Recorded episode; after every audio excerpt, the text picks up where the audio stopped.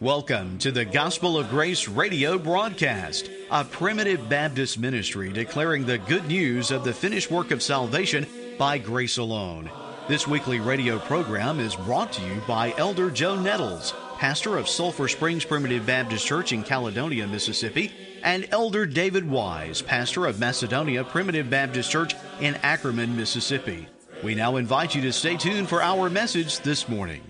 Good morning and welcome to the Gospel of Grace radio broadcast. This is Elder David Wise here with you this morning, and we certainly welcome you to the program on behalf of Macedonia Primitive Baptist Church in Ackerman, Mississippi, as well as Sulphur Springs Primitive Baptist Church in Caledonia, Mississippi. And we invite you to come and worship with us if you're in the North Mississippi area. Both of our churches in Ackerman and in Caledonia meet on Sunday mornings at 10:30 a.m. We also have a Wednesday night meeting in Starkville, Mississippi at 6 o'clock p.m. at the New Covenant Church at 200 West Garrett Road. So we would love to meet you in person. And if you are not in our area, we would invite you to go to our website, gospel-of-grace.com. You can find a church that hopefully is closer to you and you can get caught up on our past messages and subscribe to a podcast through various platforms. And you can also find our email address there. We would love to hear from you. We love to know that you're listening and know that you're out there. And if we can help you in any way, if we can answer any questions, or even if you disagree with something that we have to say on the program, we'd love to correspond with you and discuss the Word of God with you. So please email us and let us know if you listen, particularly if you have any questions. This morning, we'd like to continue our series on spiritual warfare, focusing specifically on the devices of the devil. We're told to not be ignorant of his devices, and Satan has a thousand year old playbook. So we can see the tactics he's used in the past, and that can better equip us to withstand the wiles of the devil here in our lives as well. So we invite you to stay tuned to the program, and we'll bring that message to you right after the song.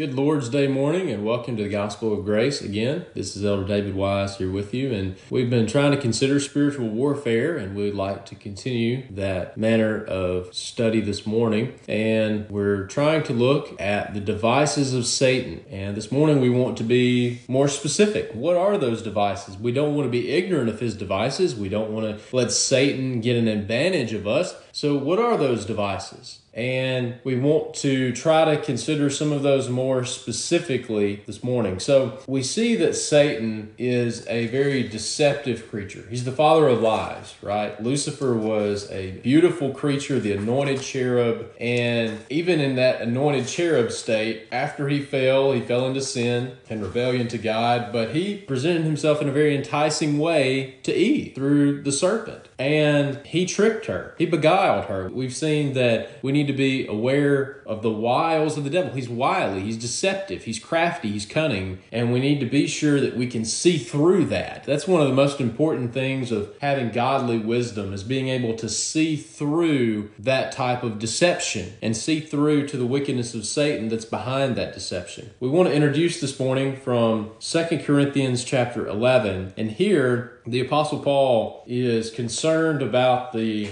doctrinal purity of the Corinthian church. They've been teetering on quite a few very unsound doctrines and he rebuked much of that in the first epistle, but it seems like there's still some lingering effects of that. And he says, I'm jealous over you with the godly jealousy. I've espoused you to one husband to present you as a chaste virgin to Christ. He says, But I fear, I'm concerned about you, church, but I fear lest by any means, as the serpent beguiled Eve through his subtlety, so your minds should be corrupted from the simplicity that is in Christ. For if he that cometh preacheth another Jesus, whom we have not preached, or if ye receive another Spirit, which ye have not received, or another gospel, which ye have not accepted, you might well bear with it. He's warning the church that Satan beguiled Eve by preaching a false gospel, didn't he? Isn't that essentially what Satan did in the garden? He preached a false gospel. He corrupted the word of God and he promised good news that turned out to be a straight up lie,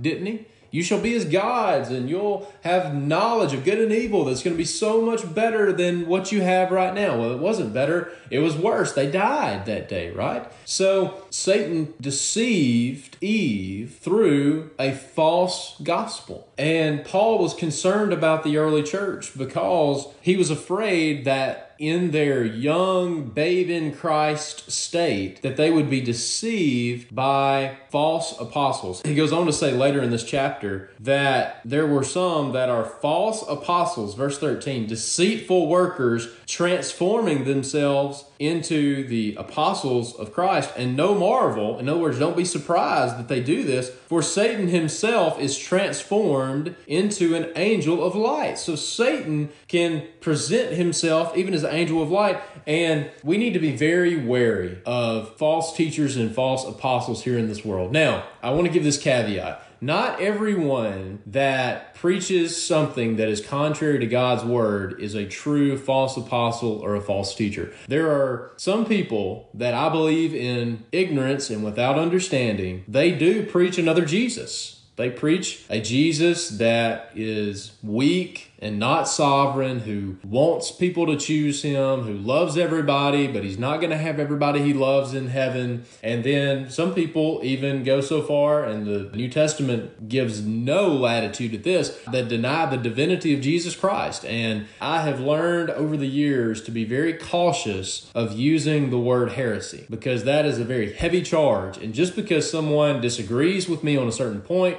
just because they have a ignorant misunderstanding of how sinners are saved to heaven does not make them a heretic okay but denying the divinity of jesus christ not only is it heresy but the apostle john and the holy spirit in 1 john chapter 4 calls it the spirit of antichrist all right so understand not everyone that disagrees with me not everyone that disagrees with Scripture, not everyone that has a different interpretation of certain passages, but even a different interpretation of how sinners are saved to heaven. They are not necessarily a false teacher or a false apostle. Because when you call someone a false teacher, what you are saying is not that they're a sincere child of God that needs more understanding. When you call someone a false teacher, you're calling them a non elect goat. And I would be very, very hesitant to lay that claim to just about anybody. Now, in my opinion, there are some people that claim to be preachers that are much more concerned about filthy lucre than preaching the Word of God. And I don't have a lot of confidence of them in my mind.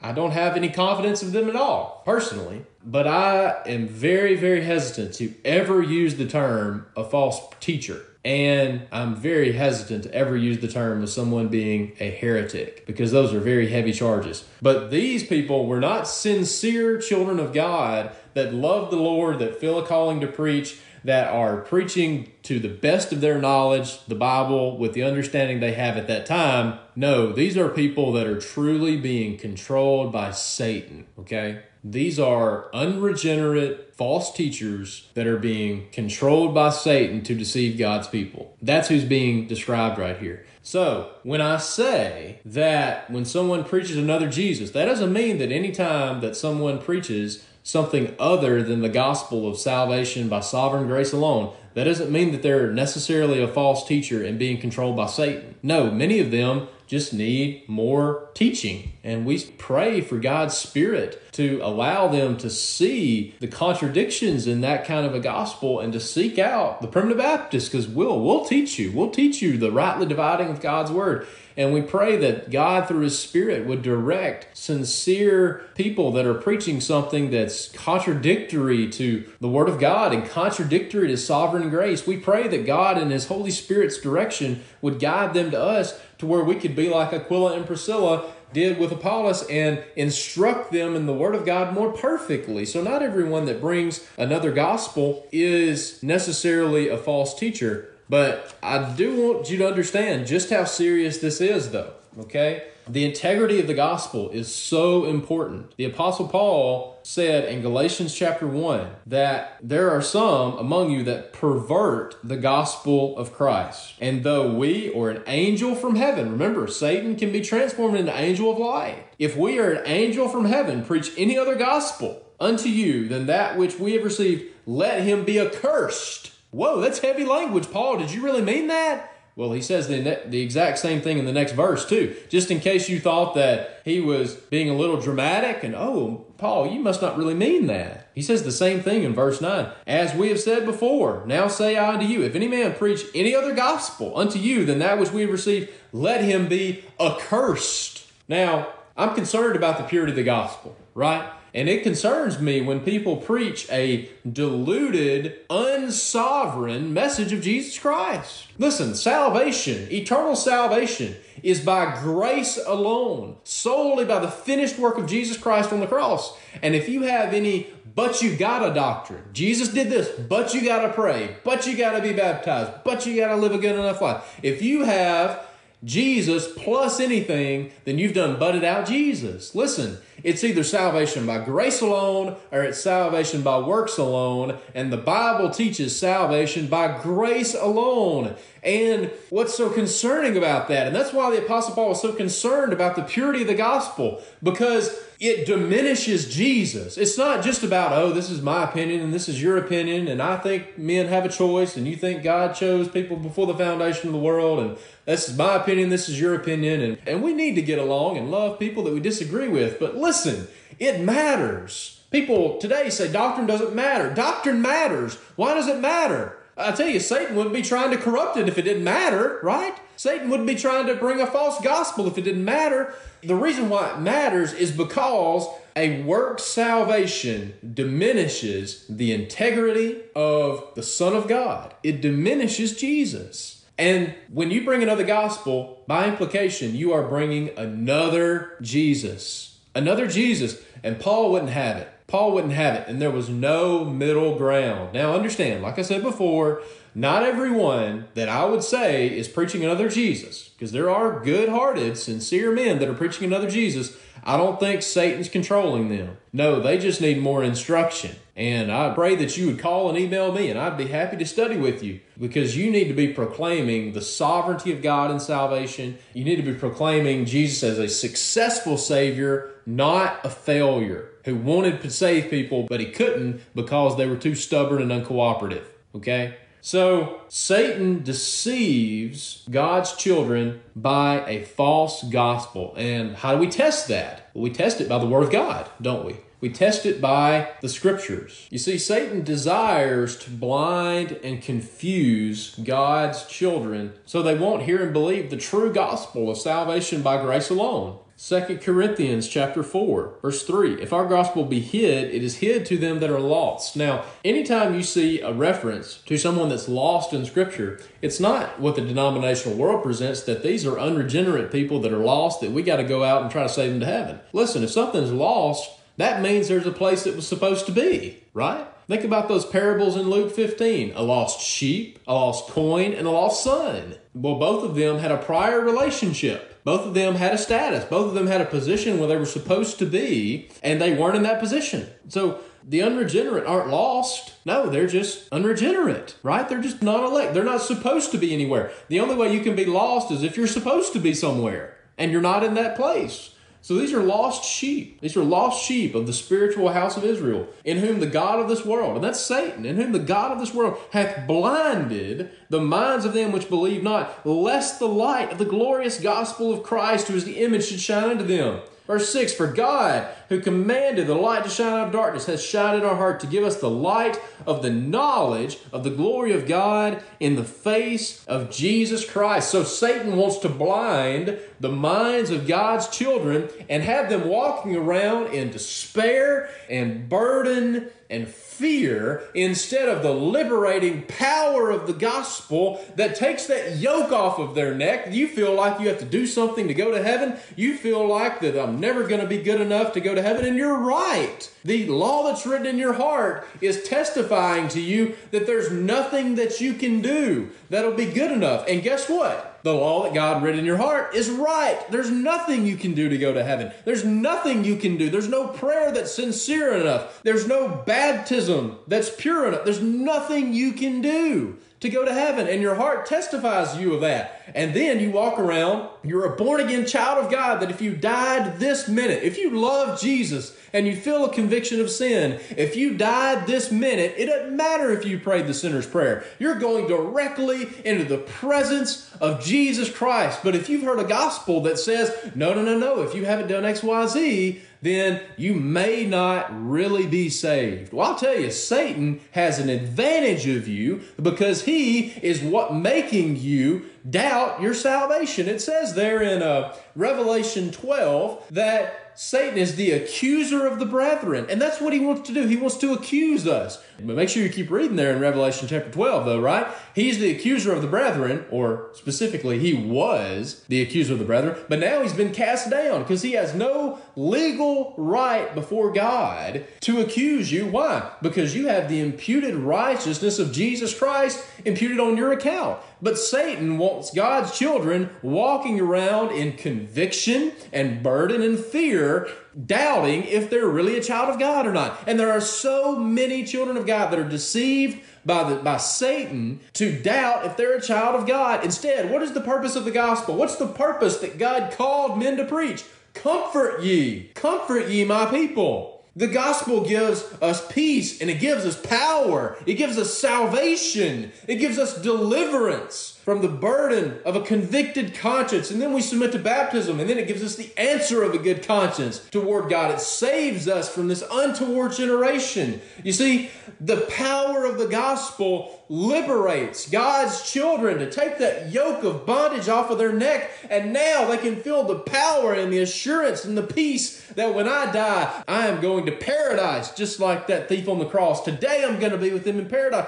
That has power and salvation in the life of a child of God. But Satan doesn't want any of them, doesn't want any child of God to feel that power. So what does he do? He blinds them. He confuses them. You see, that's the problem with the people on the wayside. We talk about the parable of the sower, and there are some people that receive the word of God. They hear it, and, and it touches their heart but before they can understand it. That's the problem with the wayside people. They aren't unregenerate and they lost their chance at heaven. No, They are born again, children of God, that the Word of God pricks their heart. But before they understand it, Satan comes and takes it away. He blinds their mind, right? He confuses them. Remember, wherever there are open doors, this is 1 Corinthians 16 and 8, wherever there's open doors for the gospel, there are always many adversaries. There's always Satan there to try to thwart them. So Satan desires for God's children to be walking around in bondage here in this world. And what does the gospel do?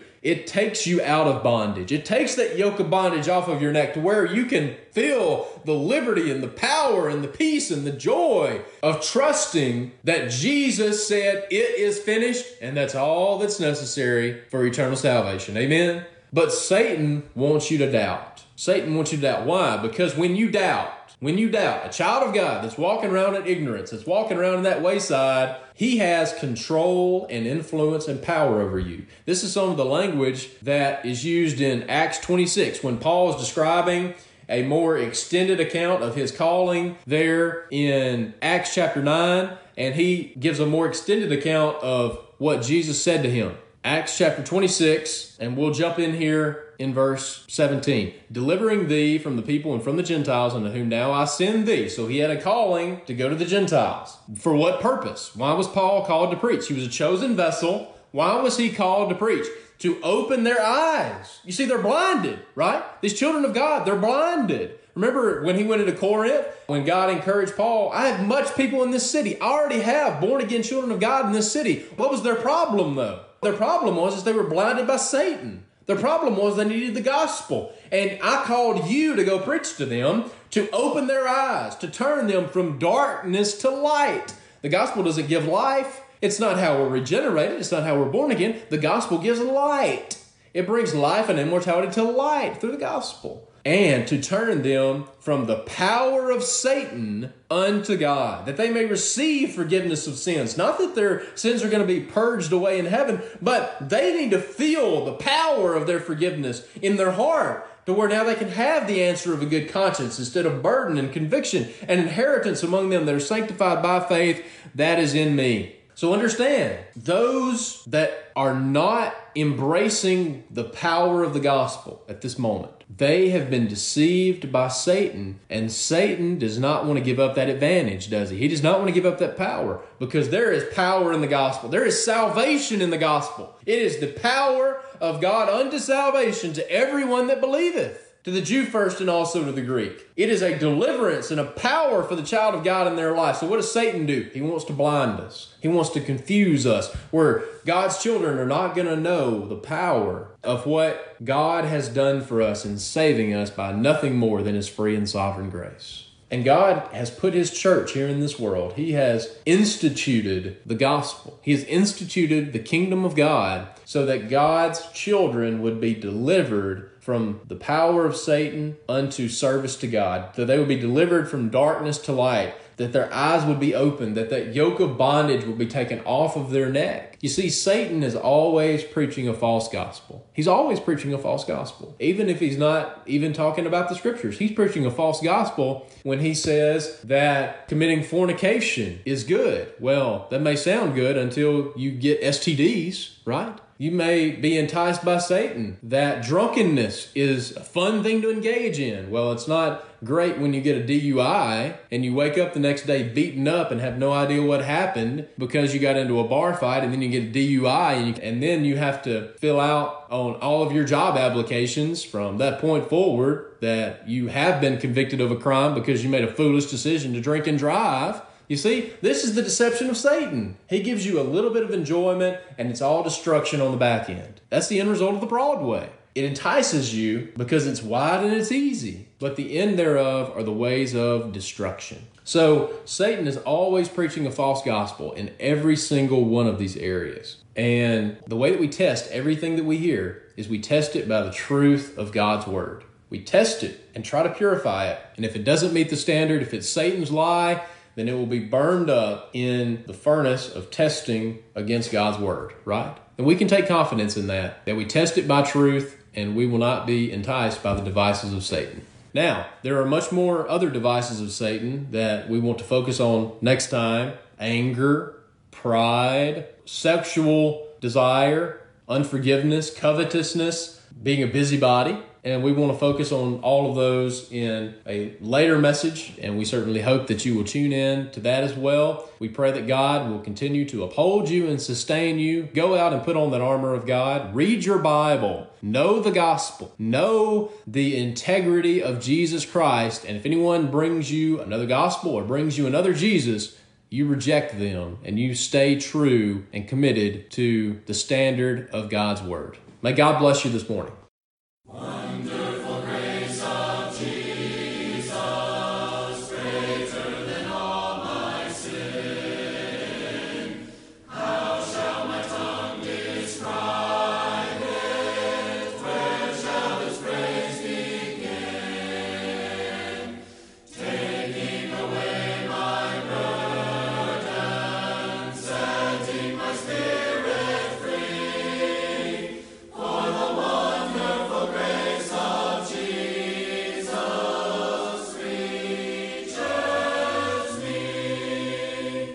If you enjoy the messages you hear on the Gospel of Grace radio broadcast, we invite you to visit a Primitive Baptist church in your community.